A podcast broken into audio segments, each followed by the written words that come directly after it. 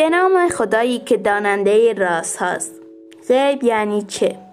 غیب یعنی چه که فرق آدم مومن و غیر مومن در ایمان به غیب است. از کردم غیب یعنی نهان. مخفی پنهان. باز مطلب حل نشد.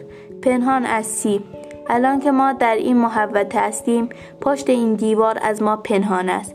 پس اگر ما ایمان داشته باشیم که در پشت این دیوار چه میگذرد ایمان به غیب است. اگر الان از ما بپرسن که در فاصله مثلا 500 متری زیر این زمین که ما روی آن نشستیم چیست؟ نهان است و نمی‌دانیم. آیا اگر بدانیم این ایمان به غیب است؟ نه فردا از ما نهان است. آیا اگر ما به گزایایی که فردا واقع می شود ایمان داشته باشیم اگر از حالا پیشگویی بکنیم و اعتقاد داشته باشیم که فردا چه حوادثی اتفاق می افتد این ایمان به غیب است.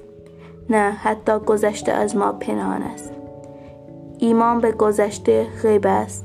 نه پس مقصود از ایمان به غیب چیست؟ ایمان به نهان چیست؟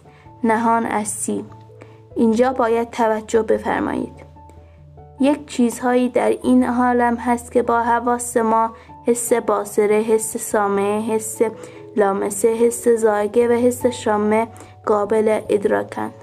به کل بعضی ما بیش از اینها هم حواسی داریم ولی از همین نوع است. پشت این دیوار الان از ما مخفی است. ولی برای ما این امکان هست که با چشم خودمان آنچه را که در پشت این دیوار میگذرد ببینیم. یعنی از چشم ما نمی‌تواند پنهان باشد و چشم ما قادر است که آن را ببیند. گوش ما قادر است بشنود یا چیزهایی که زاگه ما قادر است آن را بچشد. لامسه ما قادر است ببوید. اینها را می‌گویند شهادت. یعنی چیزهایی که انسان با ظاهر بدنش می‌تواند آنها را درک کند. ما یک ادراک پوسته ای داریم که در ظاهر بدن ما تعبیه شده است و در این حدود حیوانات هم دارند. یعنی حواسی که ما داریم حیوانات هم دارند. به احیانا در بعضی از این حواس حیوانات از ما قویتر و نیرومندتر هستند. گوش بسیاری از حیوانات و از آن جمله سگ از گوش انسان بسیار حساس تر است. شامه بسیاری از حیوانات و از جمله مورچه همین مورچه ضعیف از انسان فوق العاده حساس تر است. شما اگر یک ظرف گوش را روی تاکچه اتاق بگذارید اگر چشمتان نبیند به صرف اینکه وارد اتاق بشوید از روی شامه نمی توانید بفهمید که الان مقداری گوش در این اتاق وجود موجود است. ولی موچه با شامه خودش بسیار دقیقتر از اینها را می‌فهمد و درک می کند اینها را می‌گویند حواس.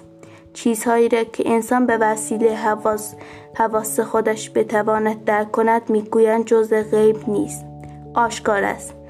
حوادث را با من با همین حواس خودم درک می کنم یعنی شکلی را که فردا می خواهد پیدا شود فردا با چشم خودم می توانم ببینم.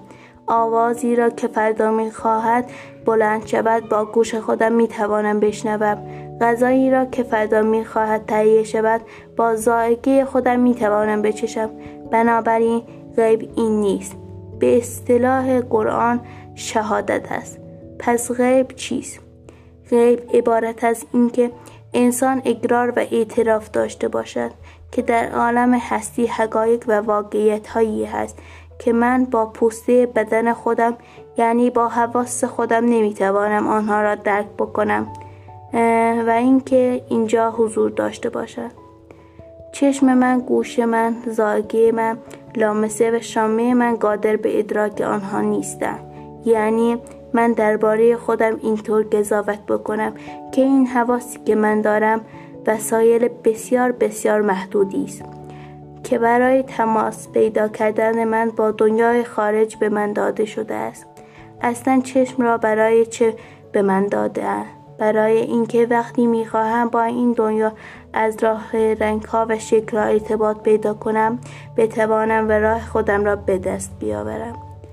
همین گوش را برای چه به من دادن؟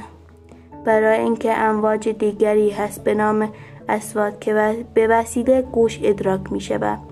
لذا وقتی می خواهیم در این دنیا کارهایی انجام کارهای زندگیم را انجام دهم باید گوش داشته باشم همچنین سایر حواس